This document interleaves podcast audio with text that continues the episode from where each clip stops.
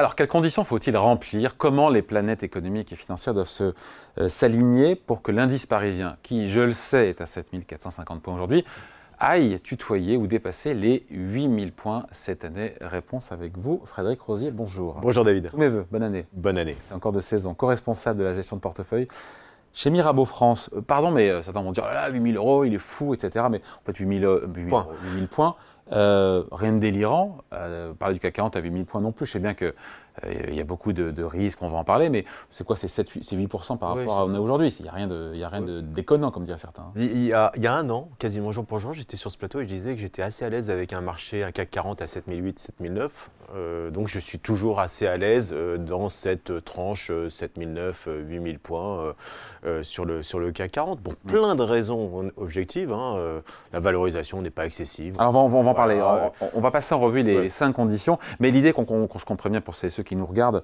euh, on ne dit pas qu'on est aussi sur le CAC 40, on ne fait pas un conseil, mais on veut lister les prérequis pour que les conditions soient réunies pour que le CAC 40 aille, plus haut, donc euh, à 8000 points.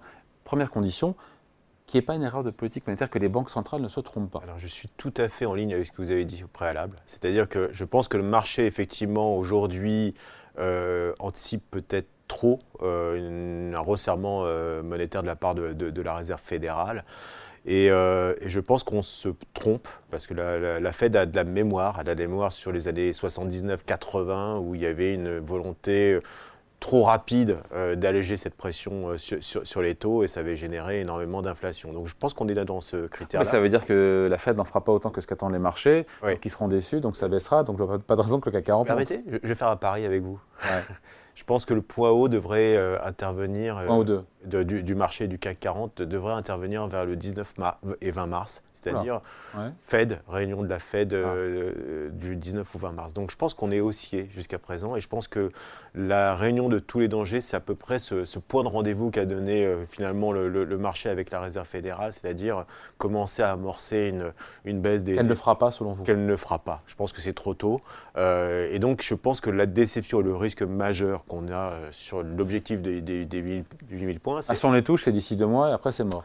Je pense que c'est d'ici le, 20 mars, pour être précis. Euh, après, ça risque d'être compliqué. Je pense qu'on va être dans, dans une incertitude. De toute façon, le marché est monté avec la hausse des taux. Il est possible qu'il baisse aussi avec la baisse des taux. Hein, donc, euh, Le marché est monté avec. Ah oui, bon. Ah oui, oui, tout à fait. La, montée et les records se sont, se sont faits sur la, hausse des taux. Et, et force est de constater, depuis qu'on on a ce point pivot, on est un petit peu à plat, on tourne autour euh, des, points, des, points hauts qu'on avait déjà connus quasiment il y, a, un an, au mois de mars euh, de, l'année dernière. Donc voilà, c'est un, vrai risque. Donc moi, pour moi, effectivement, on va, on va sur ces, niveaux hauts, mais euh, fin mars, on a quand même des, zones de, danger, que ce soit à la fois avec la Fed, mais également avec la BCE. C'est l'alpha et l'oméga. Quelque part, je dis à cinq conditions, mais celle-là c'est la mère de toutes les conditions? C'est la seule. De toute façon, on, l'a vu, hein, qu'on soit en, situation d'inflation, de conflit. Euh, on voit que finalement, la seule chose qu'on regarde aujourd'hui dans nos métiers, euh, euh, c'est la Banque centrale et les taux directeurs. Donc oui, c'est l'alpha et oméga de... Ah non, il y a les marges aussi. Il y a alors ça, ça, c'est aussi... c'est une condition, C'est une condition majeure, puisqu'on est sur des pics de marge, que ce soit aux États-Unis ou, ou, en Europe. Alors, pour plein de, de raisons, il y a eu globalement aussi un pricing power des entreprises ont pu augmenter grâce à l'inflation euh, euh, les, prix. Il y a eu la dynamique de croissance euh, qui s'est mise en place et on a des taux de marge aujourd'hui sur le marché parisien, on doit être à 36 à peu près de taux de marge, aux États-Unis aussi. Donc 36%. 36%. Donc on est, on est sur les gros indices, sur des taux de marge. Alors vous allez me dire, ça fait quelques temps qu'on est sur ces taux de marge records. Voilà, le risque, effectivement, c'est qu'on soit dans cette, euh, ce point un peu pivot où on est dans l'incapacité d'augmenter encore les, prix avec encore une pression à la fois sur les salaires, même si ça se calme quand même, et sur les, matières premières. Et là aussi, ça se calme un peu. Donc, il faudra surveiller quand même ces points de marge, puisque ça peut être vraiment le risque majeur quand même pour les entreprises. Bon, deux grosses conditions, les marges et, euh, ce que vont faire les banques centrales. Après, il faut quand même que la Chine... Euh, puisse relancer un peu vraiment son économie aussi dans les conditions Oui, ça ne vous a pas échappé hein, finalement lorsqu'on regarde euh, les anticipations de, de l'année dernière, euh, que ce soit par le FMI, la Banque mondiale et ainsi de suite. Globalement, l'Europe et les États-Unis ont, tenu la, cadence, en tout cas, étaient assez proches de ce qu'on attendait. Le seule zone finalement qui a déçu, c'était la, Chine, avec une reprise qui s'est arrêtée quasiment du jour au lendemain euh, au, deuxième trimestre de l'année dernière. On est sur un taux de croissance qui tourne autour des 5. L'année prochaine, on sera peut-être 4,5.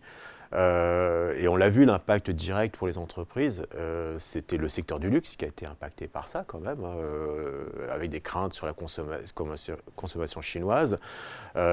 Il y a un vrai risque aujourd'hui, effectivement, c'est que malgré les plans de relance, les émissions obligataires pour relancer les infrastructures en Chine avec des plans de 1000 milliards de yuan, ça ne soit pas suffisant pour relancer la consommation. Et dans ce cas-là, les entreprises qui exportent de la Chine seraient amenées à souffrir. Et quand on connaît le poids de, cette zone géographique, notamment sur à peu près 25 ou 30 du CAC 40, peut avoir un poids, un peu pesant, notamment avec le, secteur du luxe. Dans les conditions aussi, évidemment, il y a d'un point de vue macroéconomique que l'atterrissage en douceur se fasse bien aux États-Unis et que la récession soit qu'il n'y ait, pas de récession en dehors de l'Allemagne, en Europe, et qu'on ait, on ait voilà, une croissance anémique, mais qu'on n'aille pas au-delà. Oui, c'est ça. en, en, Allemagne, on acte aujourd'hui une contraction d'activité, donc on va dire que si on est entre le moins zéro quelque chose et, euh, l'équilibre sur l'Europe, c'est pas très gênant, notamment si on commence à amorcer une, décrue des taux d'intérêt. Aux États-Unis, pour l'instant, euh, ça semble être validé, on est plutôt sur un soft landing. Ce que n'aime pas le marché, c'est vraiment un scénario de récession et avec des prix qu'on n'arrive plus du tout à, tenir, donc à ce qu'on appelle une stagflation. Donc là, c'est le risque majeur sur les marchés. Tant qu'on est dans ce scénario-là, pour l'instant qui est, le cas, hein, euh, il n'y a pas de risque majeur. Donc il faudra quand même surveiller, bien sûr, les dynamiques de croissance, les dynamiques d'inflation qui vont être aussi des, caractères très importants sur la dynamique euh, de hausse des, marchés. et on finit avec une condition évidemment, mais on n'a pas la main dessus, la géopolitique.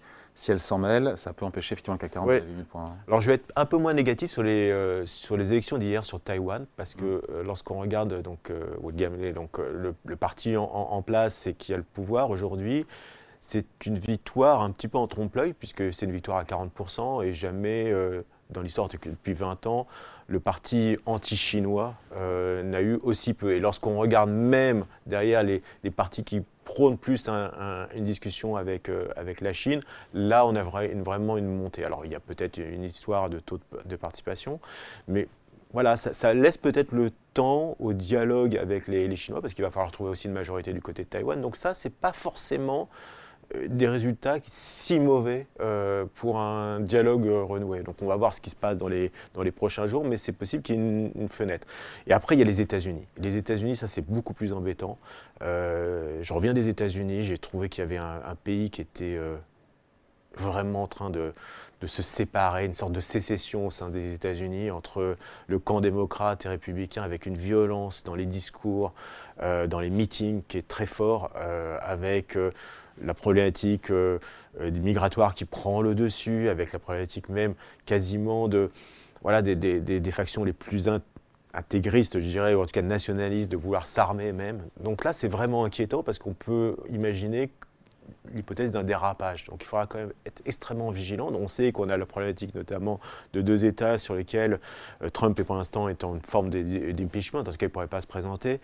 il y a eu des tentative, en tout cas, euh, sur certains euh, capitoles euh, d'État avec une pression et des, volontés de déstabilisation. Donc là, c'est vraiment inquiétant parce que ça peut provoquer effectivement un, désordre et un désordre aussi parce qu'on le sait, hein, Trump est en rupture par rapport à la politique précédente sur l'international et la géopolitique. Et, euh, Taïwan, euh, l'Ukraine et ainsi de suite. Et donc ça peut aussi amener euh, des questionnements sur le marché. Donc voilà, c'est pour moi c'est une zone. On pas, au vu de tout ce qu'on s'est dit là, quand même, le CAC 40 à 8000 points, on a, on a, parce que le facteur, pas trop envie d'y croire. Hein. Non, parce que le facteur numéro un, c'est celui qu'on a évoqué en premier, c'est-à-dire les taux d'intérêt. Et donc, tant qu'on n'a pour l'instant pas d'erreur de politique des, des, banques centrales, ça soutient le marché. C'est pour ça que j'imagine assez fortement un marché en deux phases, c'est-à-dire je vous dis, un mm. point haut peut-être euh, mars. Puis après, des problématiques électorales, les européennes aussi en Europe.